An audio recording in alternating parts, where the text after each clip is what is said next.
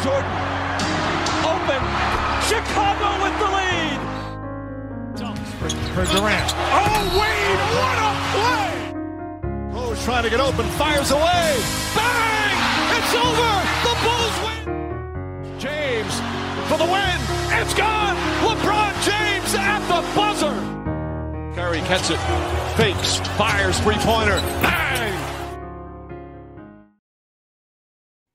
Καλησπέρα σε όλους. Είμαι ο Μάνος. Έχω μαζί μου το συμπαρουσιαστή μου για τα φετινά playoff, το Χρήστο. Καλησπέρα. Και σήμερα έχουμε μαζί μας ένα καλεσμένο φωτιά.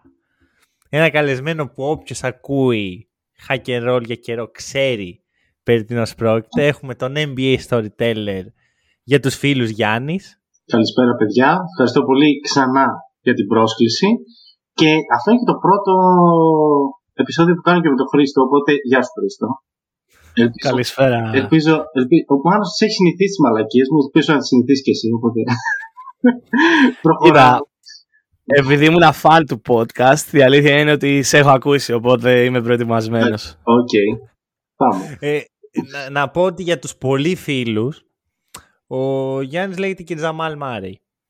για, για λόγους που πρέπει να τον δείτε για να καταλάβετε.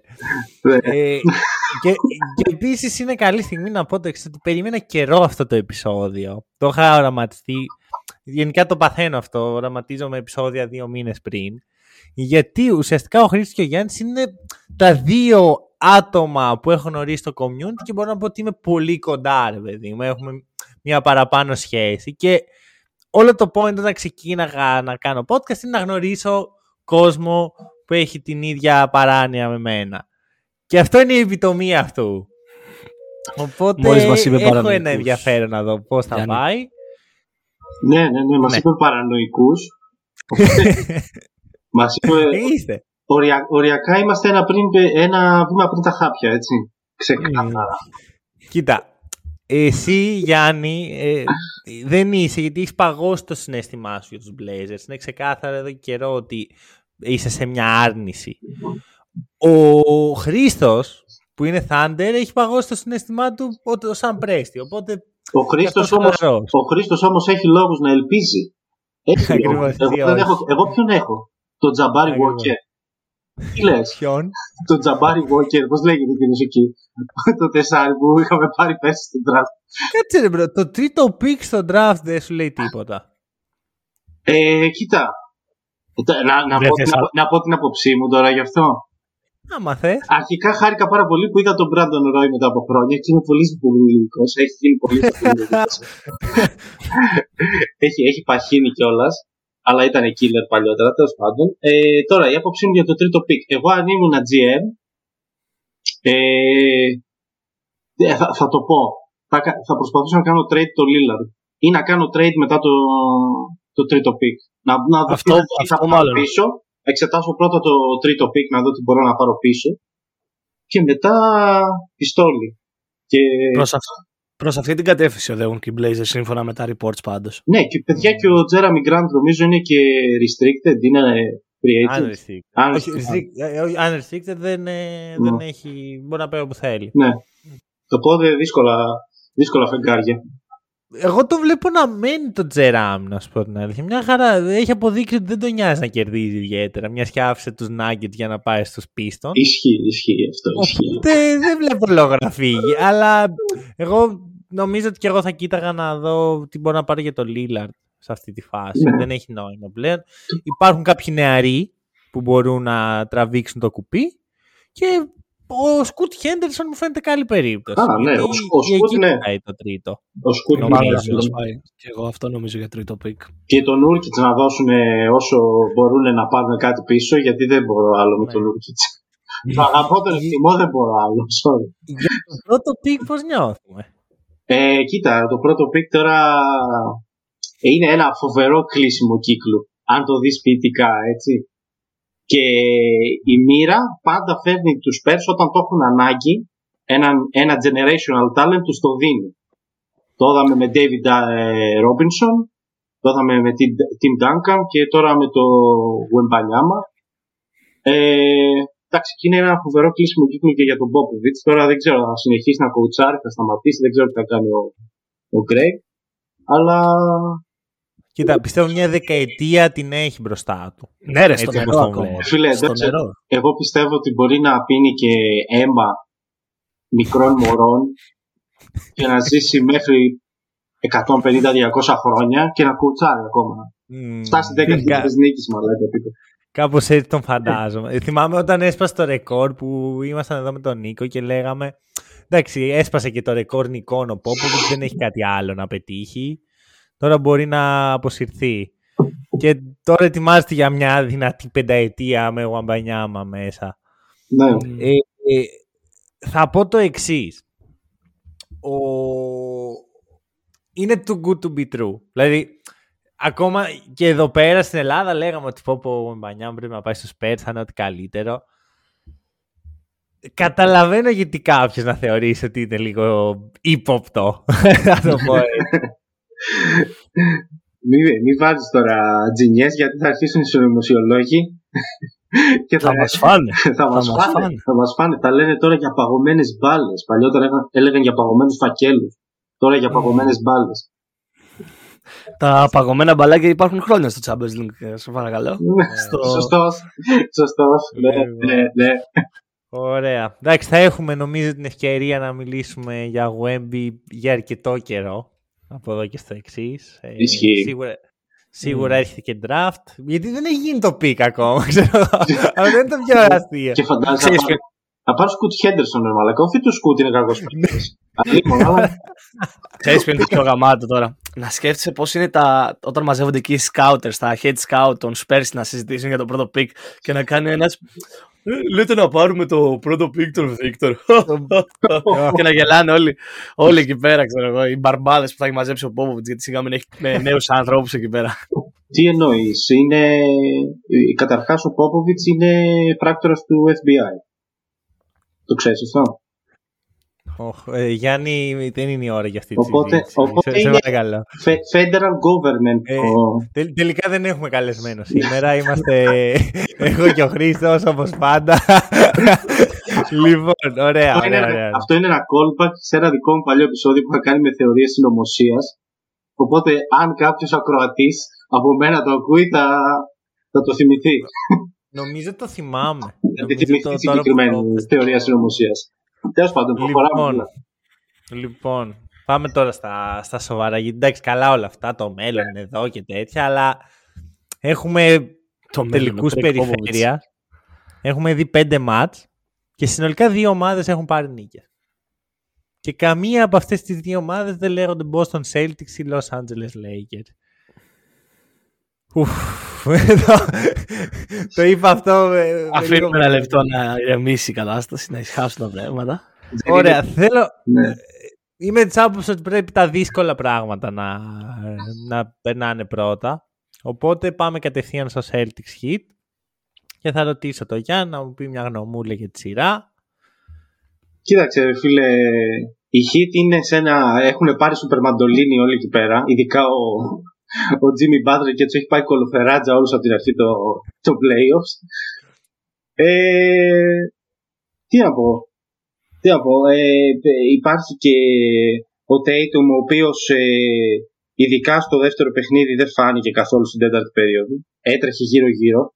Ούτε στο Όταν, πρώτο. όταν βγαίνεις και λες μετά, δεν θυμάμαι πότε την έκανε τη δήλωση ότι είμαι ας πούμε μέσα στου έξι καλύτερους παίκτες στον κόσμο και στην τέταρτη περίοδο δεν παίρνεις την μπάλα στα χέρια σου να κάνεις κάτι. Α το χάσεις Ναι. να πάρει την μπάλα στα χέρια σου. Και τότε για μένα είσαι ο- όλο Λίγο μπρούφε. ψυχός. Εγώ θα πω για τον, για τον Tatum ότι και στο πρώτο παιχνίδι και στο δεύτερο η μόνη πόντι που έχει βάλει στην τέταρτη περίοδο είναι αποβολές. Ναι, ισχύει. Ωραία. Παρ' όλα αυτά ε, θέλω να το πιάσω γιατί ρε παιδί μου φτάνεις τελικό περιφέρεια οποιαδήποτε ομάδα κάτι έχεις κάνει ψηλοκαλά. Σίγουρα Εκτός έχουν αν είσαι η κάνει. Atlanta Hawks προδιετία. Αλλά κάτι, κάτι έχεις κάνει καλά στην ομάδα. Θέλω να πω η Celtics δεν είναι κακή ομάδα. Γιατί ξέρεις τώρα, Όχι, όταν όχι. μια ομάδα χάνει 0-2, ξεκινάει η φάση της, ε, απο- της, του μηδενισμού. Ότι οι Celtics είναι το, το σκουπίδια, δεν έχουν προπονητή, δεν έχουν παίχτες, δεν έχουν να διαλύσει τα όλα και τα σχετικά. Εγώ αυτό που βλέπω είναι ότι οι Heat έχουν όλες τις απαντήσεις αυτή τη στιγμή για, το, για τους Celtics. Δηλαδή το ότι δεν πιάνει την μπάλα ο Tatum που λες. Είναι κυρίως ότι παίζουν τις κατάλληλες άμυνες, κάνουν τις κατάλληλες ενέργειες, κάνουν double team, κάνουν παγίδες, το οποίο οι Celtics αποφεύγουν διαρροπάλου να το κάνουν αυτό στον Butler. Ε, ναι, όμως κάνεις και μια προσπάθεια να πάρεις την μπάλα. Όταν ζητάς την μπάλα σε σημεία, ας πούμε, ζήταγε την μπάλα σε 45 μοίρες στο, στο προηγούμενο παιχνίδι και ο άλλος την είχε την μπάλα στη γωνία. Πού να βγει αυτή η πάσα, δεν βγαίνει ποτέ. Ναι, σωστό είναι. Ναι, Κα, κόψε ρε φίλε. Κόψε το καλά. Ναι. Για, για μένα δεν βγαίνει ποτέ αυτή η πάσα.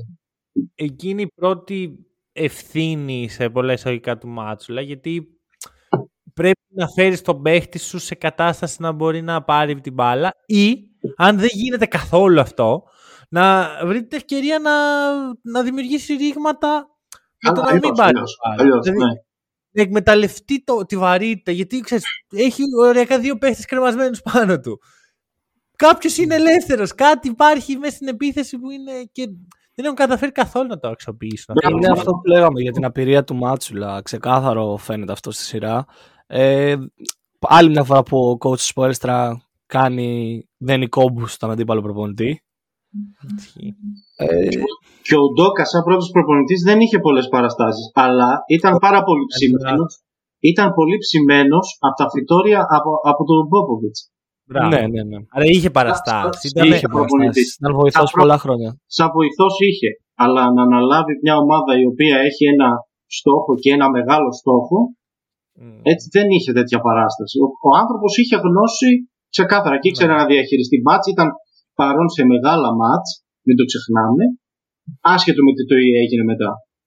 Είναι Αυτό. μίλια καλύτερος προπονητής από το Μάτσουλα. Να σου πω όμως κάτι, Γιάννη. Ξέρεις τι άλλο είχε ο Ουντόκα. Είχε βοηθό το Μάτσουλα. Και είχε βοηθό το Will Hardy και είχε βοηθό τον ε, Damon Sandemire. Το προπονητικό επιτελείο των Celtics έχει διαλυθεί φέτος. Δηλαδή έφυγε ο Ντόκα με όπως έφυγε, το οποίο εγώ το έχω πει ξανά και ξανά και θα το λέω. Από τη στιγμή που οι Celtics δεν μας λένε τι έγινε, η ευθύνη τους βαραίνει. Ε, έχεις, έφυγε ο Χάρντι, τον πήρε η Γιούτα και δύο μήνες πριν είναι ο Ντέιμον Σαντερμάρ. Α, ναι, πάμε για πρωτάθλημα. Ναι, αλλά με φωνάζει μια κολεγιακή ομάδα να γίνω ναι. προπονητής. Ναι. Τα είπαμε, μάγκες. Δηλαδή, δεν μπορώ να πω ρε παιδί μου να το ρίξω όλο στο Μάτσουλα. Επίσης, επίσης η διαφορά Ουντόκα Μάτσουλα είναι ότι ο Ουντόκα είχε χρόνο να προετοιμαστεί. Του Μάτσουλα του ήρθε ξαφνικό όλο αυτό. Ναι, ότι... Και αυτό, και αυτό Ανέλαβε από το πουθενά ο Μάτσουλα και ανέλαβε στην αρχή, ξέρω εγώ, για λίγο. Αυτό ήταν τα πρώτα reports, ότι μέχρι, μέχρι νεοτέρας, ξέρω εγώ. Και ξαφνικά έχει φτάσει να είναι τελικούς περιφέρειες και να είναι ακόμα εκεί. Ναι, ναι, ναι. Και ε, οπότε είναι για μένα είναι αναμενόμενο ότι θα γίνουν λάθη. Απλώς όταν είσαι σε αυτή τη σειρά, που η Celtics είναι ξεκάθαρα πιο ποιοτική ομάδα, πρέπει να σε βοηθήσουν και οι παίχτες σου. Και αυτή τη στιγμή οι παίχτες των Celtics δεν κάνουν χάρη στο Μάτσουλα. Μάλλον του κάνουν τη ζωή πιο δύσκολη. Ε, σκέφτομαι πάρα πολύ τον. Ε, πώς το λένε, το, το, την τον offensive coordinator της ομάδας. Ποιος είναι, δεν ξέρω. Και ο λόγος που το σκέφτομαι είναι γιατί η επίθεση των Celtics αυτή τη στιγμή έχει πάει στο διάολο, ρε φίλε. Mm. Δηλαδή... Δεν υπάρχει. Flow, flow of offense δεν υπάρχει καθόλου. Ακριβώς. Παίζουν ένα 5 out όταν δεν είναι ο Rob μέσα. Όταν είναι ο Rob απλά παίζουν 4 and 1. Και ό,τι βάλουμε σε τρίποντα, άμα κάνουμε και κάνα drive εκεί το βρούμε, άμα βγάλουμε και έναν ευνηδιασμό, για μένα εκεί εντοπίζω το μεγάλο πρόβλημα των Celtics, ότι τους έχει δέσει κόμπο ο Σπόλστρα γιατί του δίνει την ευκαιρία. Γιατί κανονικά δεν θα έπρεπε ο Σπόλστρα να έχει την ευκαιρία να το κάνει αυτό. Με την ποιότητα που έχουν οι Celtics στο ρόστερ τους. Εγώ πιστεύω ότι ένα μεγάλο πρόβλημα των Celtics είναι ότι δεν έχουν καθόλου transition. Είναι, δεν, δεν βρίσκουν ευκαιρία στο transition και αυτό είναι ότι η άμυνά τους, γιατί και εκεί υπάρχουν προβλήματα, δεν, δεν βγάζει κλεψίματα. Κάτι που όλη τη χρονιά οι Celtics το είχαν αυτό. Ε, ναι, νομίζω ότι αυτό έχει να κάνει πιο πολύ με τους hit. Δηλαδή παίζουν ένα πολύ low risk παιχνίδι, δεν ναι. κάνουν λάθη και ακόμα και όταν κάνουν είναι αμέσως η transition άμυνά τους είναι άψογη. σε όλη τη σειρά, στα δύο παιχνίδια που έχουν γίνει. Οπότε δεν νομίζω ότι είναι θέμα των Celtics τόσο. Άλλα πράγματα βλέπω, εντοπίζω εγώ σαν λάθη των Celtics. Ξέρεις, το, το να κάνεις κλέψιμο και να βγεις στον συνδυασμό είναι κάτι που δεν εξαρτάται μόνο από σένα. Ναι, να κυνηγήσει το transition όμως είναι κάτι που εξαρτάται από σένα. Αυτό. Ε, θα διακόψω εδώ το flow της συζήτησης, γιατί έχω ζητήσει κάτι από τον Γιάννη πριν το επεισόδιο. Ε, πέρσι κάναμε το Write the Script μαζί, που ξέρεις δέναμε κάπως τις ιστορίες των ομάδων μεταξύ τους. Και πέρσι ήταν το Celtics Hit, οπότε δεν μπορούσαμε πάλι να κάνουμε Write the Script και να λέμε τα ίδια πράγματα. Ανταυτού θέλω κάποιες λεπτομέρειες, κάποιο να δώσεις λίγο storytelling στη συζήτηση. Και θέλω να μου δώσεις την πρώτη σου μεγάλη λεπτομέρεια για τις τέσσερις αυτές ομάδες. Λοιπόν, θα ξεκινήσουμε από τους Celtics. Έτσι. Ε, γενικά οι Celtics είναι μία από τις πρωτοκλασσάτες ομάδες του NBA, έτσι. Ε, φο, φοβερά μεγάλη ιστορία, τα ξέρουμε όλοι. Αλλά ε, η έρευνα που έκανα χθες το βράδυ δεν ζορίστηκα και πολύ να κάνω καλή έρευνα, να το πω εδώ. Ε, ήταν ότι οι Celtics παραδοσιακά δυσκολεύονται με ομάδες οι, είναι, οι οποία είναι lower seats δυσκολεύονται. Ε, για παράδειγμα, είναι οι Bulls του 1986. Εκείνοι οι Bulls μπήκαν 8η με ρεκόρ 30-52 να σημειωθεί ήταν η χρονιά όπου ο Μάικλ Τζόρνταν είχε σπάσει το πόδι του. Οπότε ε, ε, ε, οι Bulls έρχονται αντιμέτωποι με ίσως μία από τις καλύτερες ομάδες που έχουμε δει στο παρκέτο, τους ε, Celtics το 86, που αν δεν κάνω λάθος το σήκωσαν εν τέλει.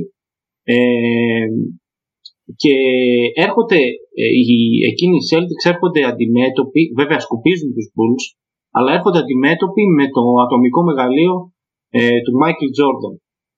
Είναι η σειρά όπου ο Τζόρνταν κάνει ρεκόρ ε, πόντων στα playoffs με 63 πόντους. Έτσι. Το οποίο κρατάει μέχρι σήμερα. Το οποίο κρατάει και μέχρι σήμερα. Ε, το δεύτερο πράγμα, το, η δεύτερη ομάδα που παραδοσιακά ε, δυσκολεύτηκαν αρκετά οι Κέλτες ήταν ξανά οι Bulls. Αλλά μετά από πόσα χρόνια είναι αυτά, μετά από 31 χρόνια, το 2017. Η σειρά του 2017 ε, στον πρώτο γύρο, με τότε οι Bulls με Wade, με Butler σημαδιακά, με Rondo, είχαν δυσκολέψει πάρα πολύ εκείνη την ομάδα του Isaiah Thomas, Marcus Smart, Jared Salinger ακόμα στην ομάδα. Ε, νομίζω ο Τζάρετ Σάλιντζερ μπορεί να έχει φύγει. Μ' αρέσει που, που ο Τζάρετ Σάλιντζερ έπρεπε να έχει ειδική αναφορά σε όλο αυτό το πράγμα. ναι, δηλαδή... γιατί είναι ειδική παρουσία. Όχι, ήταν στο Τωρόντο. Το 15-16 ήταν στους Celtics ψέματα. Είχε, τα τελευταία χρόνια του Τζάρετ Σάλιντζερ στη Λίγκα είχε αυτή τη, τη μοϊκάνα, την ξανθιά, αν θυμάστε. Πολύ χαρακτηριστική mm-hmm. φιγούρα. Ε, και Ολίνικ και τα λοιπά εκείνη η ομάδα. Προ Tatum, προ...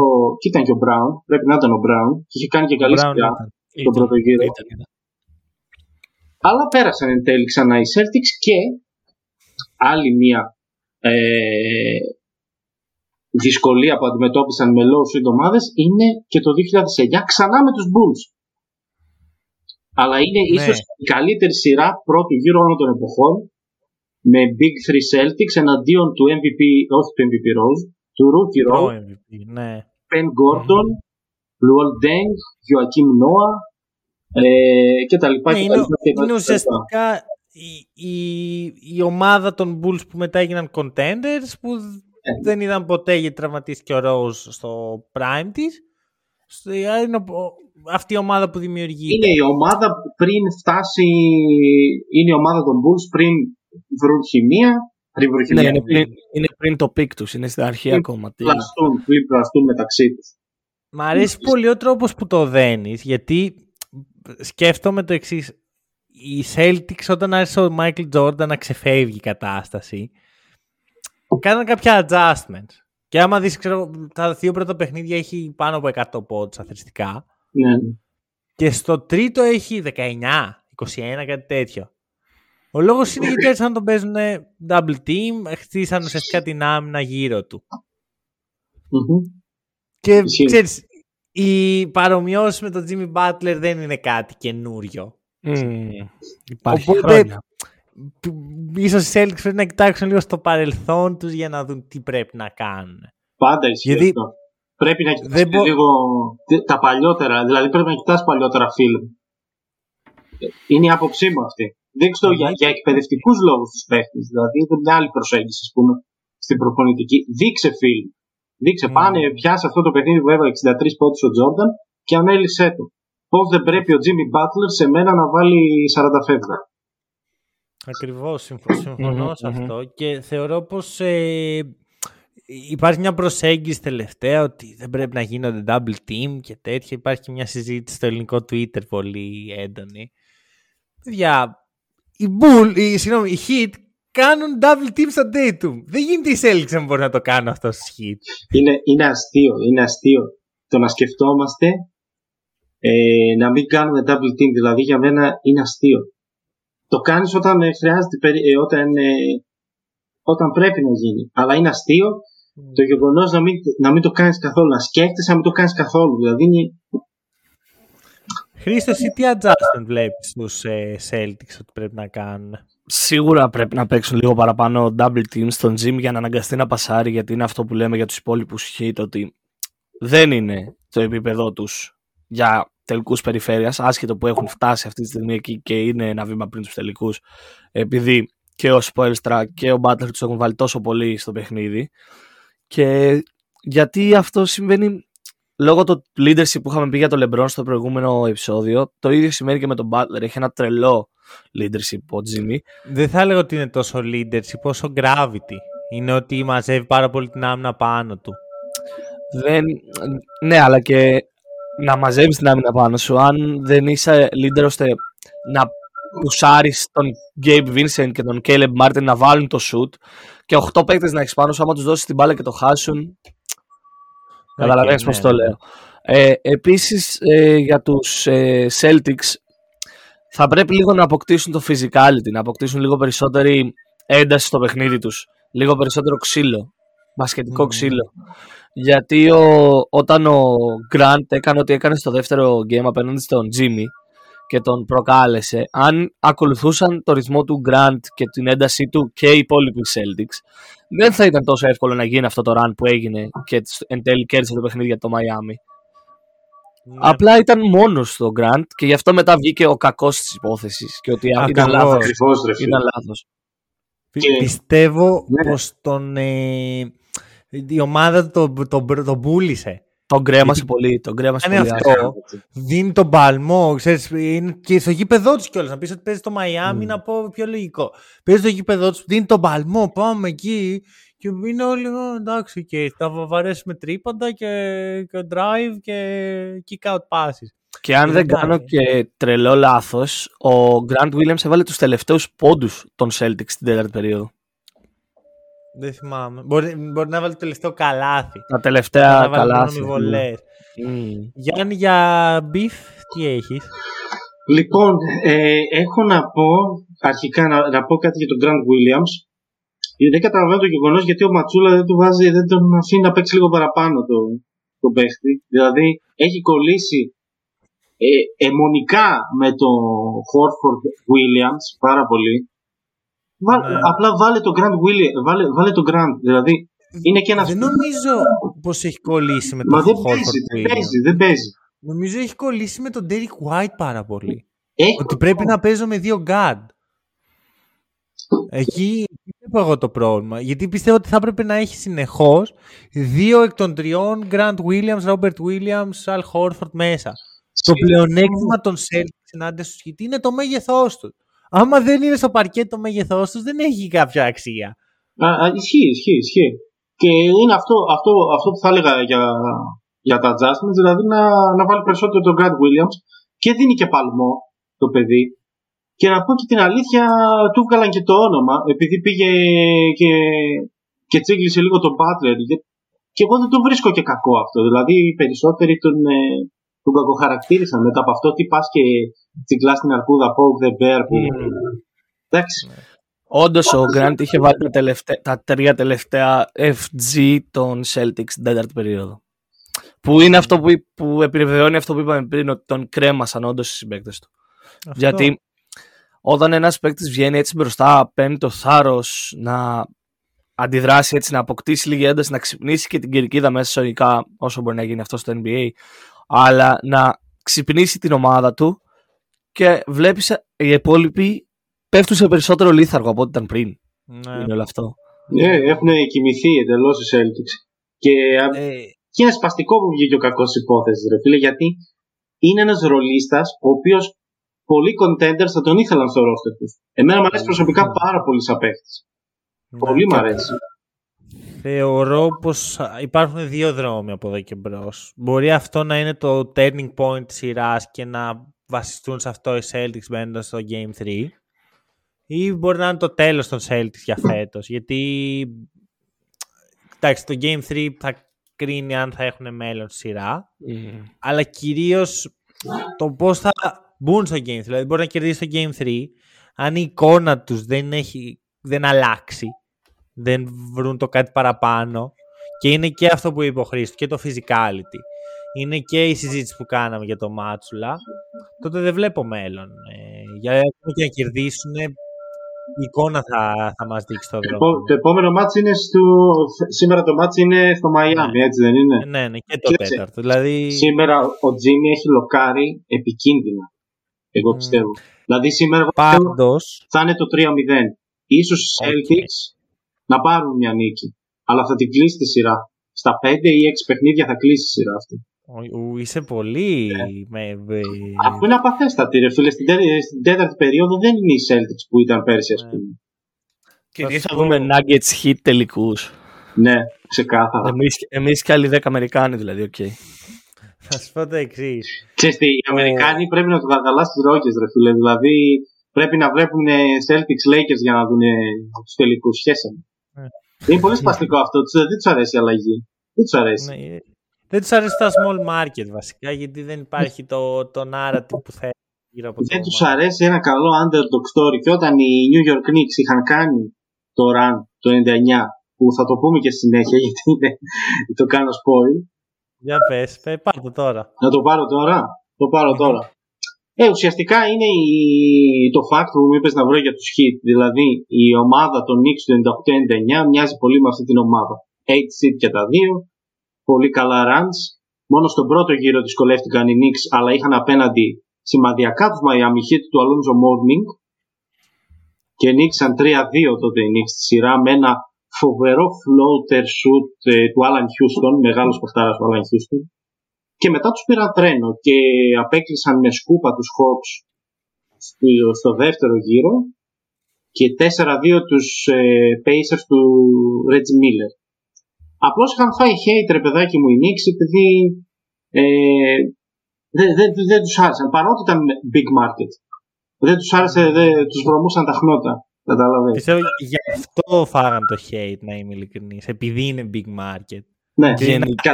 ναι.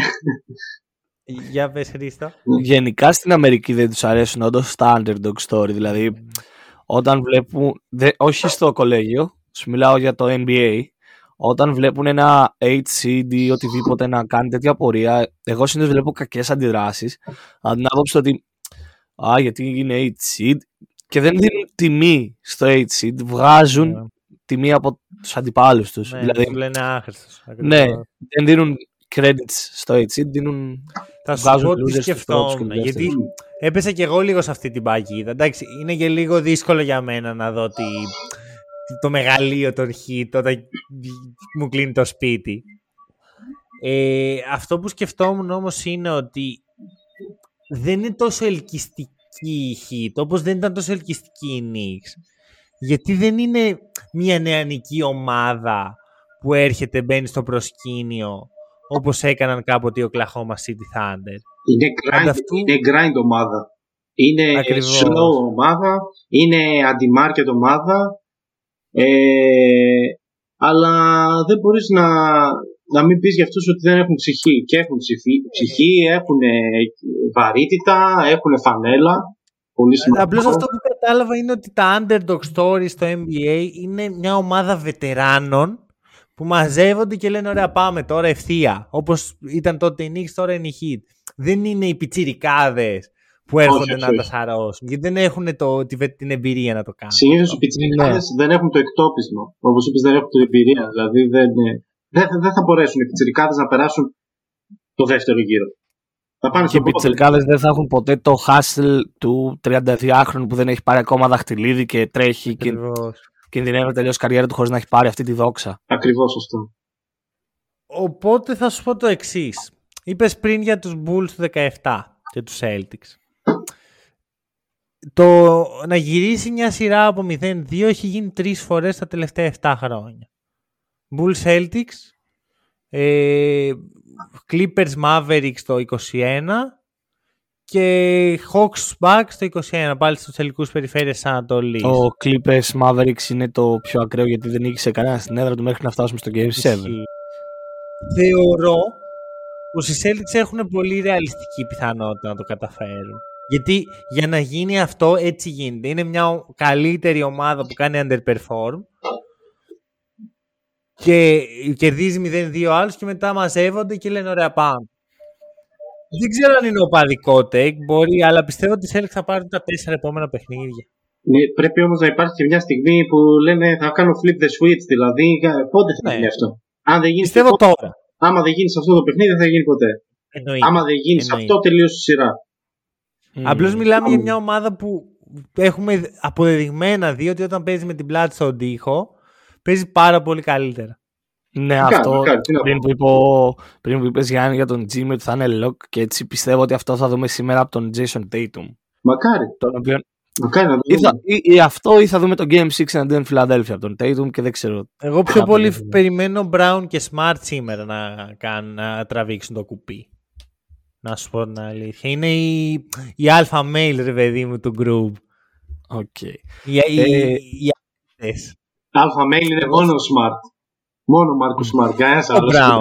Και ο Άσε, Brown. μαλάκα, τώρα. Αυτό είναι. Ε, Το είναι- fight. Είναι ένας καλή που κάτω. Ο Smart είναι εδώ. Κοίτα με, εδώ. Ο Brown είναι εδώ.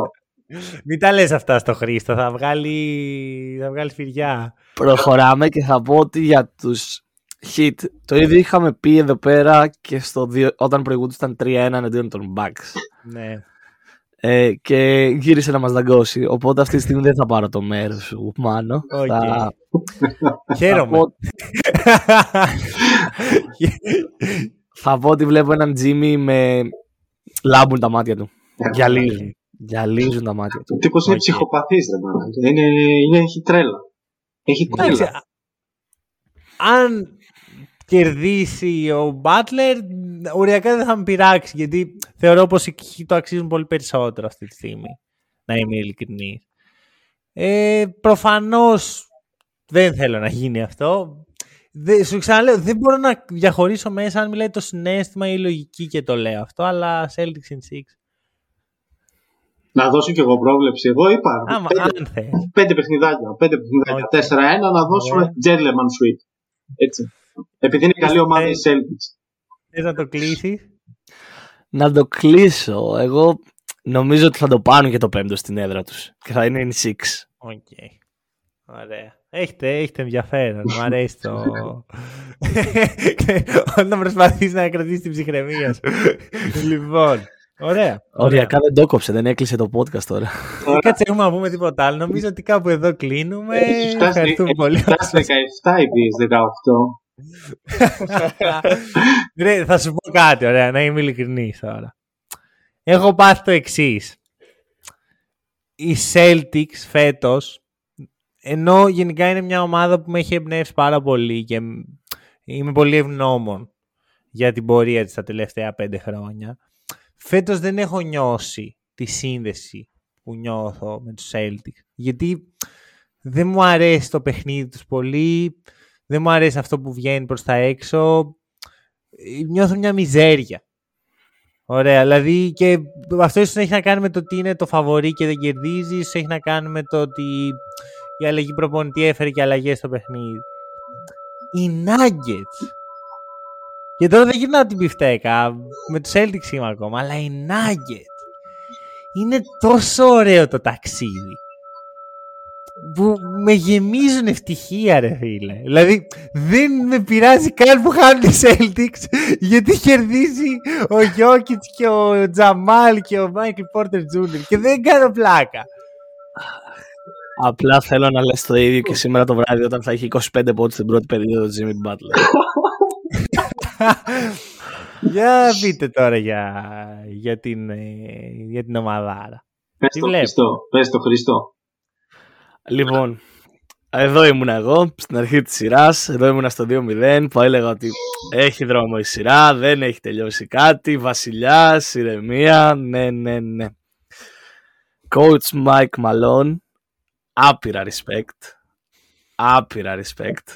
Έχει κάνει ακόμα και τον Steve Kerr να φαίνεται μικρός, θα πω εγώ.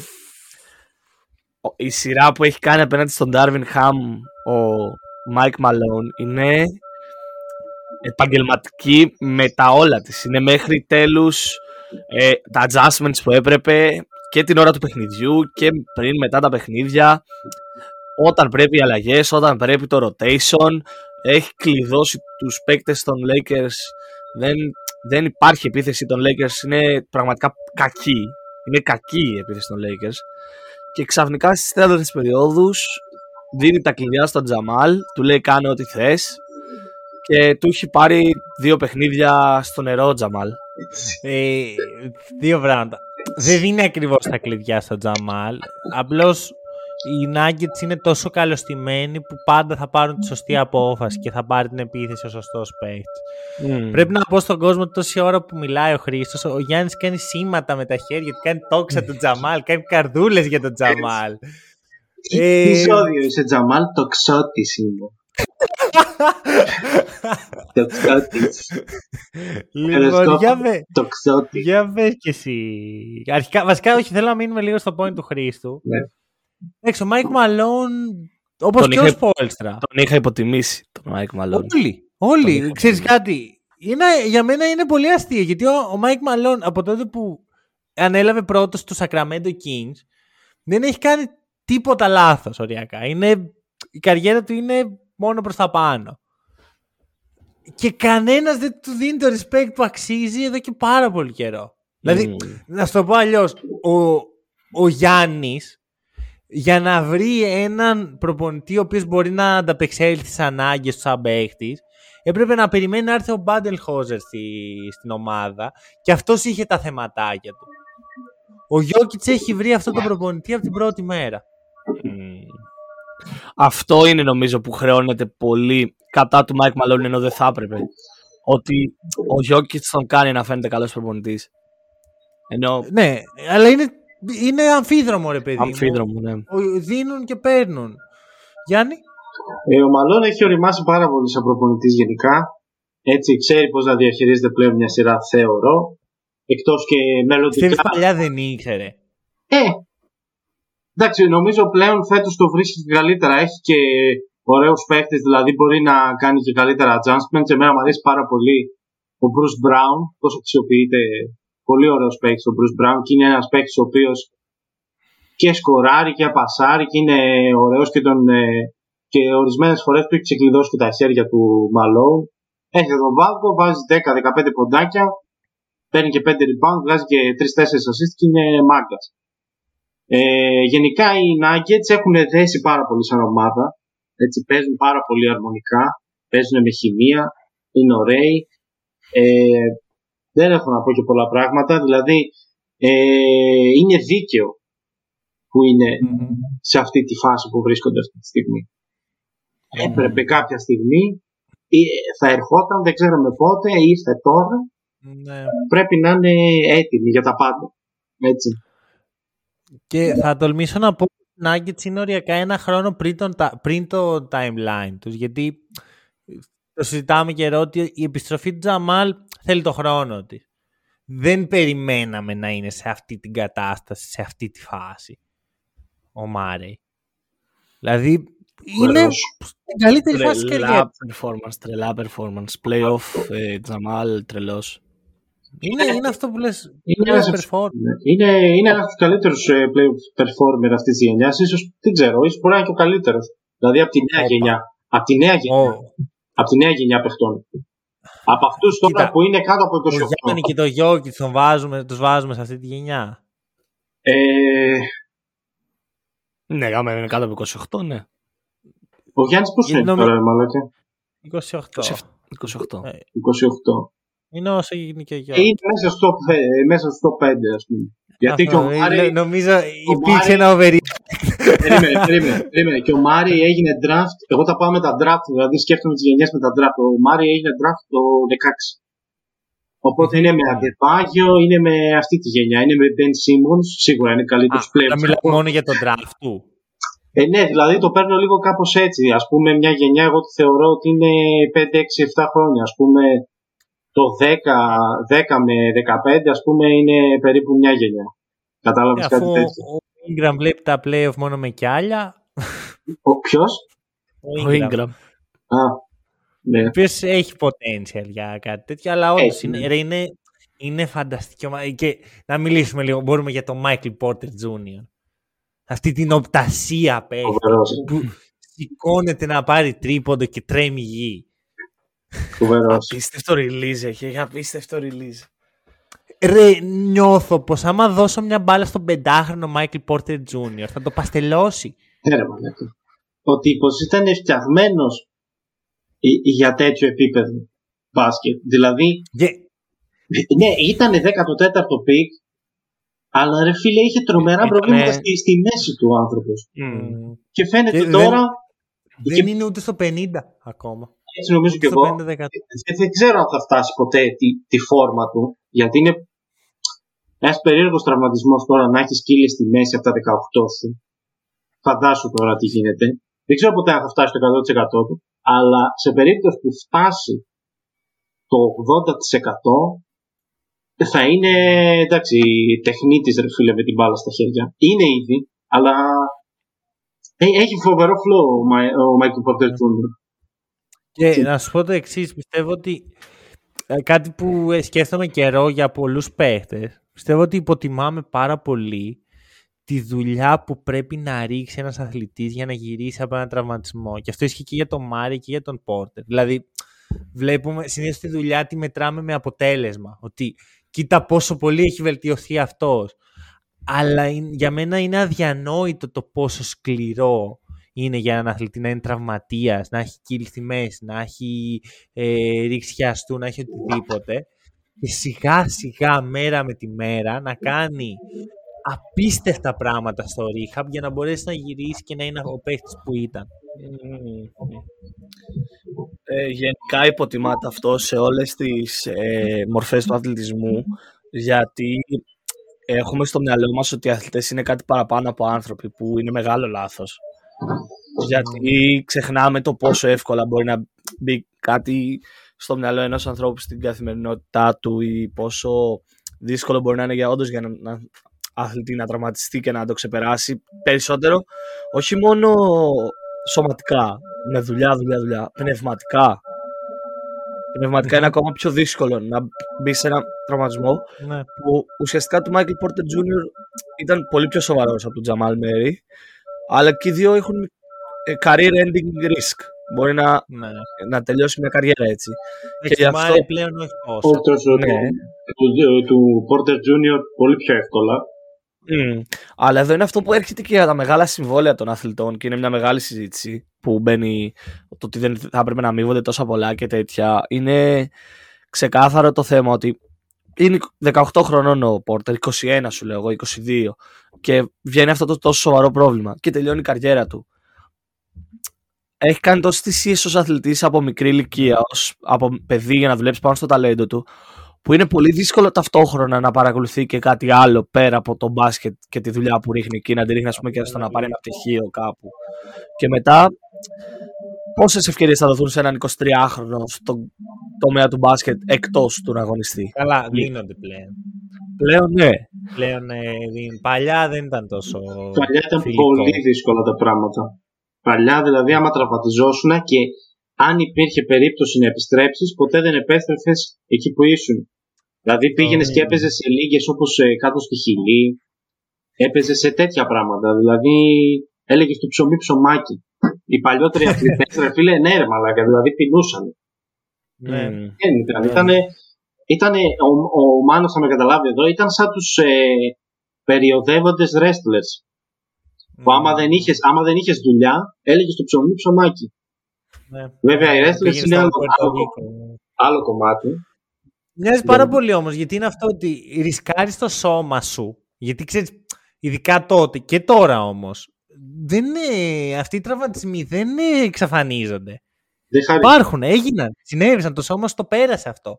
Εννοείται Ρισκάρει λοιπόν το σώμα σου για αυτό το πράγμα. Δεν είναι τόσο απλός. Το, ε, ε, πληρώνονται τόσο και εγώ αν πληρωνόμουν τόσο. Όχι, όχι. Εσύ αν πληρωνώσουν, δεν θα πληρωνώσουν τόσο γιατί δεν έχεις το χρόνο και την υπομονή και την σκληρή δουλειά που έχουν ρίξει αυτοί. Είναι τόσο απλό. Δεν, και δεν θα το κάνεις ποτέ γιατί δεν είμαστε όλοι φτιαγμένοι γι' αυτό. Και δεν μιλάω σε εσάς. Ακριβώς. Μιλάω στον υποθετικό ακροατή που έχω στο μυαλό μου, ο οποίος με κράζει την ώρα που ακούει το podcast. Εγώ ήμουν, ήμουν φτιαγμένος γι' αυτό, δεν είχα manager. Προχωράμε. Εντάξει ρε φίλε, γι' αυτό έγινε ο Τζαμάλ Μάρι της Ελλάδας. Λοιπόν, Μαλάκα, Γιάννη, Θα νομίζουν όλοι ότι μοιάζουμε με τον Τζαμάλ Μπάρι. δεν θα μοιάζω νομίζεις πάρα. σωστά. Όχι ρε, όχι, δεν μοιάζει. Εσύ Πού είναι τα το λάθος; ζυγωματικά εδώ πέρα. ρε φίλε. Τι, Ίσως τι δεν- έχεις να μας δώσεις για Denver Nuggets; Για Denver Nuggets, λοιπόν. Τι έχουμε για Denver Nuggets; Για Denver Nuggets έχουμε το προφανές. Ψάχνουμε την τελευταία φορά που οι Nuggets ήταν στους τελικούς περιφέρειας. Ναι, ήταν το 2020. Αλλά για να βάλω λίγο αλλά το πίπερο παραπάνω θα πάμε στην πρώτη τελευταία. Θα το περάσουμε λίγο αυτό. Θα πάμε στο 2009. Ξέρεις τι, πρέπει, ε, όταν είσαι storyteller πρέπει να είσαι, να είσαι, και, λίγο, να είσαι και λίγο crafty. Πώς ήταν ο Paul Pierce. Πρέπει να έχεις craftiness, ρε παιδάκι μου. για να παραβλέπεις σημεία. Προς Ανάλογα όφελος- τι σε βολεύει. Προς όφελος του διηγήματος πάντα, έτσι. Του αφηγήματος. Μάλλον. Ε, και η τελευταία φορά που οι Nuggets βρήκαν στους τελικούς περιφέρειας τους Lakers ήταν το 2009. Το μακρινό για τώρα 2009. Εντελώς ντεζαβού στιγμή. Έτσι. Λες και το έχουν ξαναζήσει οι Nuggets. Ναι, γιατί όντως το έχουν ξαναζήσει. Ε, εκείνη η ομάδα των Nuggets ήταν με Καρμέλο Άντωνη, με τον John C. Billups. Είχε γίνει το trade τότε με τον Allen Iverson. John C. Billups, όχι Allen Iverson. Ε, Ποιος άλλος ήταν ο Νενέ, ο Κένιον Μάρτιν. Ήταν αυτή η ομάδα. Πολύ καλή ομάδα. Πολύ ωραία, πολύ ωραία ομάδα. Πολύ ωραία ομάδα. Από τις αγα- αγαπημένες μου έτσι, ομάδες που. Μ' άρεσε, μ' άρεσαν, μ' άρεσαν αυτοί οι Nuggets, ρε παιδάκι. μου. Ε, και έχουμε απέναντι τους Lakers του Kobe Bryant, ο οποίος Kobe Bryant είναι σε ένα revenge tour, ε, έτσι, διαολεμένος εντελώς, ε, και με τη γνωστή ομάδα, με Pogasol, με Derek Fisher, ο Ron Artest δεν ήταν ακόμα στην ομάδα, ε, έτσι, με τη γνωστή ομάδα πάει και παίρνει το πρώτο δαχτυλίδι χωρίς το ΣΑΚ το 2009 για να τελειώσει το πρώτο κομμάτι του Revenge Tour. Έτσι, και ε, έρχεται το 2010 να πάρει ε, εκδίκηση από τους Celtics που το είχαν στερήσει το 2008 φυλάκια ρουφιχτά μάνο τον έχουμε πονέσει πολύ αυτό το μάνο Στη σημερινή επεισόδιο. Ήθελα να τσεκάρω για την ομάδα που μιλάς για τους Nuggets, γιατί θυμόμουν έναν παίκτη από το 2K, γιατί μου άρεσαν πάρα πολύ στο 2K αυτή η ομάδα. και ο J.R. Και- Smith ήταν δυνατό. Ήταν και ο J.R. Smith και ήταν και ο Λίνας Κλέιζα, Ο- μετά πριν ήρθε πάει στην στον Ευρώπη. Ολυμπιακό. Πριν πάει στον πριν Ολυμπιακό. γίνει πρώτος σκόρερ της Ευρωλίγκας ακριβώς. Ο- Φωτιά. Φοβερός ο Λίνα- ο Λίνας Κλέιζα. Φοβερός. Του έχω τρομερή αδυναμία να ξέρετε και ο Κλέιζα είναι από τους πρώτους παίχτες που έχω πάρει σε ομάδα μου στο Fantasy ε, ever.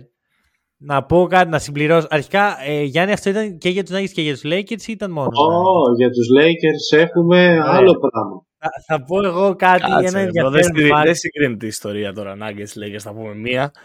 Ωραία, άκουσέ με τώρα. Οι Nuggets είναι από τα ελάχιστα franchise του NBA που δεν έχουν πάει ποτέ τελικούς. Δηλαδή από τα τωρινά franchise υπάρχουν έξι, οι Nuggets είναι ένα από αυτά και είναι Ναι. το, το δεύτερο πιο ε, Πιο ιστορικό franchise, παίζει το πιο πολύ καιρό χωρίς να πάει στους τελικούς του NBA. Μμμ. Έχουν πάει τελικούς περιφέρειας τέσσερις φορέ. Μάλιστα η πρώτη ήταν η δεύτερη χρονιά του στο NBA. Δεν ξέρω πώς έγινε αυτό. Πότε ήταν; Τέσσερι... Μπορείς να μου πεις χρονολογία; με... και χάσαν από του Seattle Supersonics στο David, Game 6. David Tom, με David Thompson μέσα. Ο Skywalker. Το γνωστός Skywalker. Και τις άλλες τέσσερις φορές Δηλαδή, οι τρεις άλλες που έχουν αποκλειστεί και φετινοί έχουν παίξει με τους Lakers όλες. Έχουν αποκλειστεί από τους Lakers τρεις φορές και τους έχουν στερήσει το όνειρο. Τώρα θα το πιούν όλο το βοτήρι, ρε. Τώρα, θα το φάνε όλο, ρε. Τώρα. Είναι μεγάλη βραδιά. Έπρεπε, φίλε. Έπρεπε. Κάθε αποκλεισμό. Ε, μα να το διώξουν αυτή την κατάρα από πάνω τους με τους Lakers. Ε, στο διάλογο εκεί. Υπάρχουν πολλά franchise που οι Lakers τους έχουν ε, κόψει τα όνειρα. Η άλλη δεν είναι μόνο η, η πρώτη ήταν. Η δεύτερη ήταν το 9, η τρίτη το 20, πότε ήταν η πρώτη με τους Lakers; Η πρώτη ήταν το ε, 85. Και θα σου πω το εξής. Το Ποτέ... 85 ή το 78 πήγαν τελικούς περιφέρειες, περίμενε. Και τα δύο. Και τα δύο. Έχουν πάει, είναι η πέμπτη φορά. Πέμπτη φορά, εντάξει, γι' αυτό μπερδεύτηκα. Και το 85 φοβερή ομάδα με Alex Inglis τότε. Kiki Vandaway, Fat Liver κτλ. Fat Liver. Μπορεί να ήταν και ο Michael Adams στην ομάδα. Ε, μπορεί και όχι. Μπορεί να ήταν και Θέλω να συμπληρώσω. Θέλω να συμπληρώσω. Άκου, άκου. Οι Lakers έχουν βρει τους Nuggets άλλες τέσσερις φορές στα playoff. Και τους έχουν αποκλείσει όλες τις φορές. Όλες. Δεν έχουν κερδίσει ποτέ οι Nuggets. Ακραίο. Είναι η επιτομή του, της πελατείας, το εξοχικό ρε το Κολοράντο. ε, αλλά ποτέ οι Lakers δεν έχουν σκουπίσει τους Nuggets σε τελικούς περιφέρειες. Κύριε, κύριε, κύριε. Σε τελικούς περιφέρειες. Τους έχουν σκουπίσει σε πρώτο γύρο. Μήπως είναι η ώρα της απόλυτης εκδίκησης των ναι. Nuggets; Ναι. Ω, πάρε. Ναι. Καλά. Εντάξει, ναι. είναι 3-0 δηλαδή. Ναι. Okay. Είναι ή όχι είναι δηλαδή η απάντηση. Ή τώρα ή το επόμενο δηλαδή.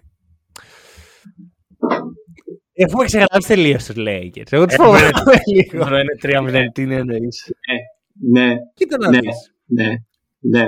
Σου έχουμε ξεκράψει. Ναι. Ναι. Ναι. Αφήνουμε πίσω τους Lakers. Τους αφήνουμε. Απλά εντάξει. Ε, έλεος έλεος με Lakers και Celtics. Δηλαδή δεν μπορώ άλλο. Έχουν πληγώσει. Ναι, δεν μπορείς να καταλάβεις. Να είσαι Blazer, να είσαι Blazer και να, να σε έχουν πληγώσει.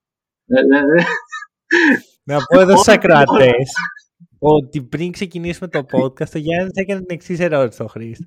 Δεν μου λες ρε Χρήστε, εσύ τι ομάδα είσαι στο NBA, του λέει. και είμαι σίγουρος ότι αν του λέγες Celtics ή Lakers, θα, είχα, έπρεπε να περιμένουμε άλλο ένα τέταρτο για να ακούσει όλο τον δεκάλογο του storyteller για το πώς δεν πρέπει να είσαι Celtics ή Lakers. Όχι, ρε φίλε, να είσαι, ό,τι νιώθεις να είσαι. Απλώς ε, εγώ δεν μπορώ άλλο να βλέπω αυτές τις ομάδες να πολλούς. Δεν μπορώ, δεν μπορώ. Δεν μπορώ. Θέλω κάτι διαφορετικό. Λοιπόν, για Lakers τι... βασικά, για άλλη μια ερώτηση για Lakers. Το Kyrie Irving, LeBron James, Draymond Green, Anthony Davis, πώς μας φαίνεται για το χρόνο. Τι είπε αυτό, Ζε; Το αποκλείουμε. Τι παίρνεις; Εγώ, εγώ, εγώ θεωρώ ότι αυτό είναι το σενάριο για τους ε, Lakers του χρόνου. Kyrie. Ο Draymond θα γίνει trade. Όχι. Είναι free agent. Ναι. Έχει option, player option. Γιατί δεν, δεν του αρέσει το Dallas του Kyrie; Τι δεν του αρέσει εκεί πέρα πάλι; Ε, δεν καταλαβαίνω. Πήγε τόσο καλά. Έλα μου. Τι δεν του αρέσει; Εγώ, δεν του αρέσει; ρωτάω, μας αρέσει. Δεν του αρέσει ο Λούκα Ντόντζιτ που τους κάνει micromanage από τον κόλλο σε όλους εκεί πέρα; Τι του μπορώ να καταλάβω; Τους κάνει manage. Δεν θέλω να ξέρω. Δεν θέλω να ξέρω. Δεν είναι Dallas Mavericks. Επειδή πονάει, πονάει, είναι να αναφέρουμε πολύ τους Mavericks. Απλά να πούμε ότι Μπρο, αυτό που λες πρέπει σημαίνει κάποιος να πάρει τρελά pay cut. Το αποκλείουμε. Το Draymond ίσως να πάρει για το Καϊρή. Τα αρέσει, τα αρέσει. Είναι, θα δώσει κάποιος max στον Καϊρή. Ο Καϊρή είναι αυτό που λέμε είμαι αριστερός αλλά με δεξιά τσέπη. Δηλαδή. Εντάξει, θα δώσουν ξεκάθαρα. Ε, Max, ρε φίλε. Όχι. Δεν, Δεν το παίρνει τον Dallas να μην δώσει. Δεν νομίζω Δώσανε- ότι τον θέλουν τον Καϊρή. Γιατί δώσανε όσα δώσανε. Δεν δώσαν τίποτα. Τον Dinwiddie δώσανε. Και τον ε, Και την άμυνά τους. Απλώς για τους Mavericks αυτό είναι πολλά επειδή δεν έχουν τίποτα. Α, μπράβο. Όπου. Ωραία. Ο Νταβίς Μπερτάνης παίζει Εντάξει. ακόμα στους Mavericks. Εκείνος εκεί ο, ο, Ναι, ναι, ναι, ο τρελός παίζει. Ε, παίζει. μέχρι του χρόνου που θα παίζει Ωραία. στην Φενέρμπαχτσε. Ήθελα να το πω αυτό σαν ε, sneak peek από το μέλλον. Θέλω να πω και για τους τωρινούς Lakers. Για μένα είναι η επιτομή του matchup nightmare οι Nuggets. Ε, τα βανιάσανε, ρε φίλε. Τα- Οκ, σύμφωνοι. Αλλά οι, οι Lakers για μένα το καλύτερο χαρακτηριστικό, βασικά το καλύτερο asset τους στα φετινά playoff είναι ο Anthony Davis που θα μπορούσα εύκολα να κάνω argue ότι είναι αυτή τη στιγμή ο καλύτερος αμυντικός στη λίγκα. Με τον τρόπο που παίζει. Είναι ακραίο πόσο πολύ το impact του Davis είναι μηδαμινό όσον αφορά το Jokic.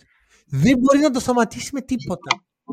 Ε, Το τύπος ο Γιώκη Μαλάκα δεν είναι, δεν είναι καν στο. Είναι σαν στρατόσφαιρα. Δηλαδή, ο Ντέιβι είναι πολύ καλός. Όταν είναι υγιής, τον πάω πάρα πολύ σαν παίκτη τον Ντέιβι γενικά. Έτσι και πάω πάρα πολλούς παίκτες ε, από το roster των Lakers. Δηλαδή, έκαναν πολύ καλό. Ε, πολύ καλά trades εκεί πέρα στο. Τέτοιο έφτιαξαν μια ομάδα πολύ ωραία. Εντάξει. Πήραν και τον D'Angelo Russell. Πάτησαν, πάτησαν panic button, αλλά πάτησαν panic button με, με ευλάβεια. Δηλαδή με λογική. Έκατσαν και πήραν και βρήκαν και πήραν Πάνω ωραίο. στο button με λογική. Panic button με λογική. Το έχεις ακούσει ποτέ αυτό, θα το ακούσεις. Με storyteller μιλάς. Λοιπόν, ε, και όταν είναι υγιής ο Davis ρε φίλε, είναι μαζί με το Γιάννη οι δύο καλύτεροι power forward στη λίγα. Γιατί δεν, δεν νομίζω να, να θεωρεί ο Έντε. Davis το. Center ο Davis πλέον. Τι; Δεν θέλει να παίζει Center center ο ο Davis. Davis. Πλέον παίζει. Ναι. Αυτό είναι το thing του πλέον. Και λογικό. Ωραία. Συνέχισε. Αυτά.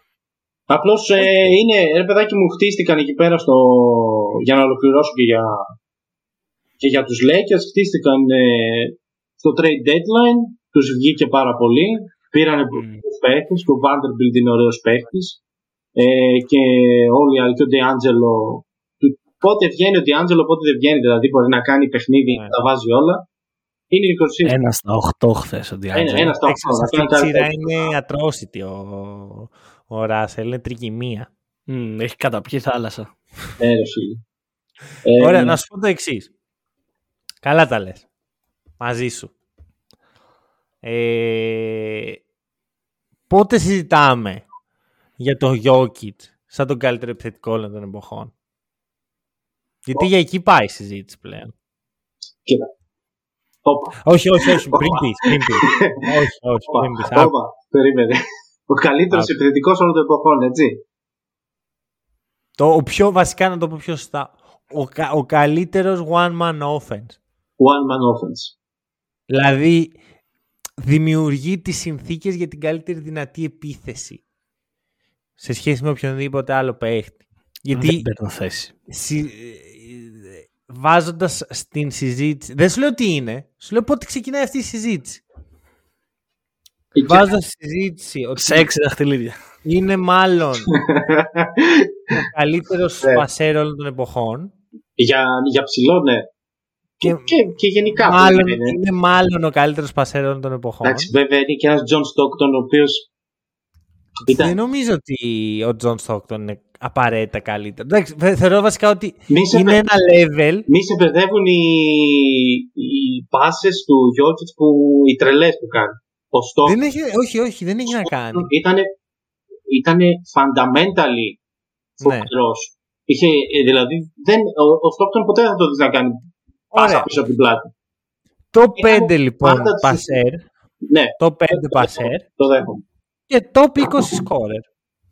Το, και αυτό το δέχομαι. Εμείς σου πω και το 10 σκόρερ. Μου το βάλω Ωραία. το 10 μόλις τελειώσει δηλαδή την καριέρα. Εμένα μου αρέσει να κρίνω αυτά τα πράγματα και το αποτελέσμα, Ναι. δηλαδή μόλις τελειώσει η καριέρα. Όταν θα Σύμφωνα, τελειώσει ναι. η καριέρα του, τότε θα έρθουμε και θα πούμε και θα έχουμε όλους τους αριθμούς ολοκληρωμένα. Αν ε, ο Γιόκιτς είναι top 10 σκόρερ. Οκ. Μπορεί να είναι. Μπορεί να είναι. Top 10 scorer. Α, ναι. Top Ωραία. 10 σκόρερ μόλις τελειώσει η καριέρα του. Οκ. Δι- Σύμφωνοι. Ε, Χρήστο, Ε, απέχω. γιατί; Γιατί δεν θεωρώ ότι είναι μια συζήτηση που μπορεί να γίνει γιατί είναι η πρώτη φορά που βλέπουμε έναν τέτοιο έναν σέντερ στο NBA που να είναι όντως ο οργανωτής της επίθεσης, να αποφασίζει αυτός τι θα γίνει στην επίθεση, να οργανώνει όλο το παιχνίδι, να, βάζει, να κάνει το screen, να κάνει την πάσα, να δίνει τη σωστή πάσα και ταυτόχρονα είναι και τόσο efficient στο σκοράρισμα όσο είναι ο Jokic. Επειδή είναι η πρώτη φορά που βλέπουμε κάτι τέτοιο, είναι λογικό το να προχωράμε σε overreact τύπου ο καλύτερος επιθετικός όλων των εποχών ή κάτι Ναι. Αλλά για μένα θα μπει στη συζήτηση όταν καταφέρει αυτό που πάει να καταφέρει φέτος. Δηλαδή να αρχίσει να μαζεύει και πράγματα στο χέρι του. Να τοποθετεί πράγματα στο χέρι του. Okay. Μου κάνει. Κοίτα, θα σου πω, να, να σου πω την αλήθεια. Είμαι πολύ high αυτή τη στιγμή. Εντάξει, είμαι όλη τη χρονιά high στους Nuggets, αλλά αυτή τη στιγμή δεν βλέπω ποια ομάδα θα τους κοντράει. Είναι ιστορική ευκαιρία. Είναι μια ιστορική ευκαιρία για τους Nuggets. Δηλαδή οι Celtics είναι καλοί, αλλά νομίζω ότι όταν συναντηθούν στους τελικού. Θα τους καταπιούν, μαλάκι οι Nuggets. Αυτό. Εγώ, δηλαδή... θα καταπιούν, δε. ειδικά, ειδικά εφόσον οι Celtics και να τελειώσουν τη σειρά στα 6 παιχνίδια με, τους, με το Miami. Έχουν τραβήξει μια σειρά 7 παιχνιδιών με τη ναι. Φιλαδέλφια. Θα τραβήξουν μια σειρά 6 παιχνιδιών με το Miami που θα πέσει πολύ ξύλο. Ναι. Και, Οπότε... και άλλοι είναι εσύ είναι σε τέτοια φόρμα. Οι άλλοι δεν έχουν κουραστεί, αγάπη μου. Δεν έχουν ιδρώσει καν τίποτα. Έτσι μπαίνουν μέσα και. Και παίζουν. Πάρτε μια μπάλα και παίξτε. Δηλαδή, πώ μας έκανε ο γυμναστής στο Λίγιο. Πάρτε μια μπάλα και παίξτε.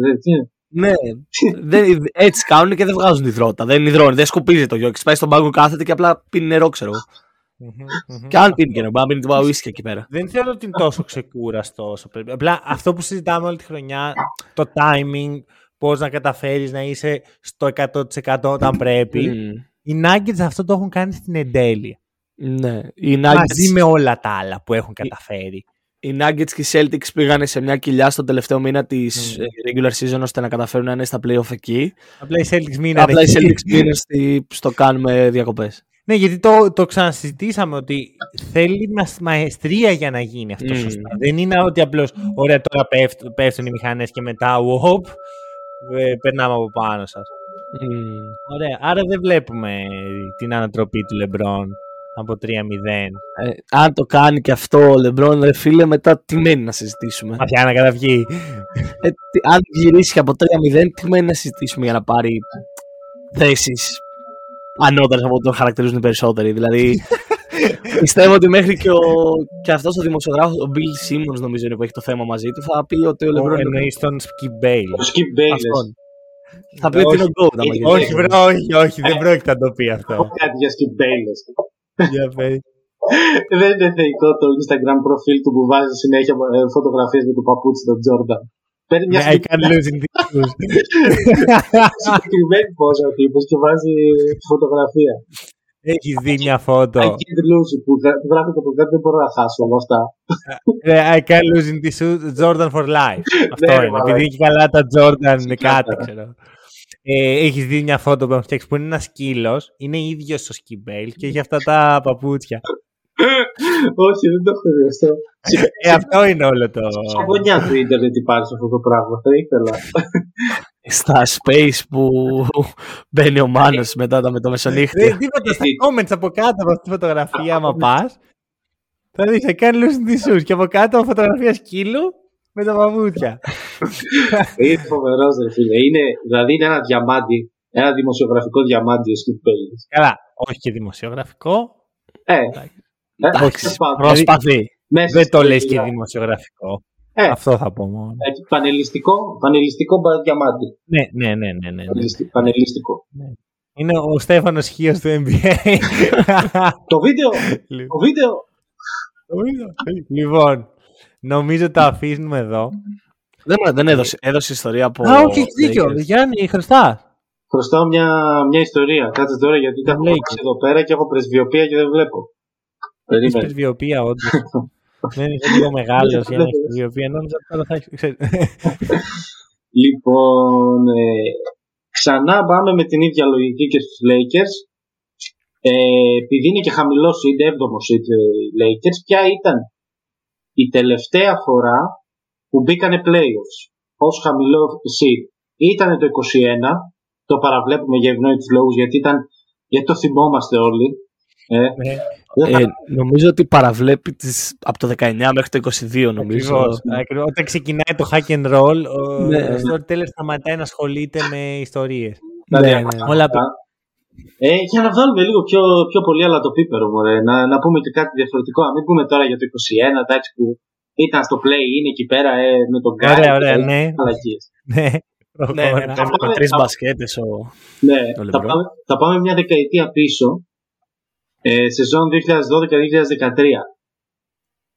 Το καλοκαίρι του 12 κάνουν οι Lakers φέρνουν στο LA Dwight Howard και Steve Nash. Είναι στα νιάτα τους. Στα νιάτα, ε, ο Dwight, εντάξει, στα νιάτα του ήταν. Ο Steve Nash. Όχι, όχι. Ήδη γέρασε ο Dwight εκεί. Γέρασε 10 χρόνια με το πήγε στους Lakers. Ε, είχε, είχε τα προβλήματα με, με, με τη μέση, έχεις δίκιο. Ε, άρχισε να εμφανίζει τέτοια. Ε, στη μέση ήταν το πρόβλημα. Η μέση ναι, αρθρίτιδα λέγεται. Οπότε πάμε στη σεζόν 2012-2013 ε, με Mike D'Antoni ε, στον πάγκο, αν θυμάμαι καλά, που αξιοποιεί mm-hmm. τον Pau Gasol για πρώτη φορά στην καριέρα του ως stretch τεσάρι, αν το θυμόμαστε, και πέφτουν κατακόρυφα τα νούμερα του Pau Gasol εκείνη τη χρονιά. Κατακόρυφα, μιλάμε, μιλάμε για πτώση φοβερή. Ε, οι Lakers μπαίνουν στα playoffs, μπαίνουν ως 7 Τραυματίζεται βέβαια ο Κόμπι. Είναι η χρονιά που κόβει τον Αχίλιο. Και βάζει εκείνε εκεί τις ιστορικές βολές με κομμένο τον Αχίλιο. Ίσως... Ναι. ουσιαστικά μπήκαν στα playoff ναι. επειδή ο, ο Κόμπι έδωσε κατάθεση ψυχής, ρε παιδί. Ακριβώς. Δηλαδή ουσιαστικά σταμάτησε την, την καριέρα του Κόμπι. Ήταν, ναι, ήταν η τελευταία God mode χρονιά του Κόμπι. Δηλαδή μετά από, από εκεί και πέρα δεν ήταν ο ίδιος. Και το ξέρει και αυτό. Ναι. Ε, μπαίνουν ως 7η, όπως μπήκαν και φέτος ως 7η, και σκουπίζονται ε, από τους ε, San Antonio Spurs εκείνη της χρονιάς. Που οι Spurs εκείνη τη χρονιά θα φτάσουν στους τελικούς του NBA, θα χάσουν από τους Heat του LeBron James. Αν θέλουμε να πάμε και πιο πίσω για να δούμε πότε ήταν η τελευταία χρονιά που οι Lakers μπήκαν στα playoffs σαν χαμηλό seat, πρέπει να πάμε ε, στη μετά σάκ εποχή, δηλαδή στην εποχή του εγωιστικού κόπου. Όταν, όταν το εγωισμός του κόμπι φούντωνε πάρα πολύ. Ήταν στα... Εγωιστικό κόμπι. Ποιος κόμπι νιώθει σήμερα, ο εγωιστικός κόμπι. Ο εγωιστικός κόμπι. Νιώθω εγωιστικός Κόμπι και πάμε στη σεζόν 2005-2006 και 6-7 όπου ο Κόμπι έχει συμπαίχτες το Λαμάρ Όντομ και ένα πιάτο φακές ε, και μπαίνει στα playoffs ως το 7ο seed και τις δύο χρονιές αποκλείεται και τις δύο χρονιές από τους Phoenix Suns του Steve Nash που συμπτωματικά το 2012-2013 θα είναι και συμπαίκτης. Ξέρεις τι άλλο κοινό έχει το 2012-2013 με τους τωρινούς Lakers; Για πες. Βοηθός του Mike D'Antoni τότε ήταν ο κύριος Darvin Ham. αλήθεια. Σε έπιασε εκεί που δεν το περίμενε, ε, ίσως, ίσως και να το άφησα για να το πει κάποιος. Ναι, ναι. Όχι, εντάξει. Μας τέσταρε, μας τέσταρε. Δεν το έχω σημειώσει καν. Ο Γιάννης έχει δώσει τα διαπιστευτήριά του εκείνη τη φορά που του λέει ο Νίκος: Έχω και ένα πολύ beef που δεν θα θυμηθείς ποτέ. Και δεν θυμόταν καν τα ονόματα ο Νίκος και του λέει: Έλα ρε, Κοτάρσκι εναντίον. Ε... Κοτάρσκι. Πώς το δεν θυμάμαι, ρε Κοτάρσκι είναι τερματοφύλακας του ΠΑΟΚ, αδερφέ. Δεν παίζεις μπάσκετ. Δεν θυμάμαι. Ήταν ο. Πώς το λένε, ο πρώτος παίχτης που είχε παίξει στο NBA από τη Βόρειο Κορέα. Ναι. Οκ. Με έναν ψηλό Ευρωπαίο. Τώρα θυμάμαι, με έναν Ευρωπαίο. Τη είχαν παίξει σε μία ε, σε μια προπόνηση των Blazers. Ωραία, ο Κοτάρσκι και ο Καμίνσκι. Ο, ο, ο Καμίνσκι και ο Κοτάρσκι. λοιπόν. ε, Γιάννη, σε ευχαριστούμε πάρα πολύ για τη συμμετοχή σου, για τις ιστορίες και για, το, για την καλτήλα που έφερες. Γιατί εντάξει τώρα, μπασχετικά δεν έφερες τίποτα, Δεν ξέρω, μπάσκετ. Μα, ε, να ξέρετε, κάθε φορά που ο Γιάννης έρχεται στο Around the League, τον αναγκάζουμε. Δηλαδή, το, του στέλνουμε απειλέ με άνθρακα στο σπίτι του για να έρθει και να μιλήσει για τωρινό NBA. Δεν μπορώ. Δεν, δεν μπορώ. δεν μπορώ. Ευχαριστούμε πάρα πολύ και όσοι μας ακούσατε. Τα λέμε σύντομα.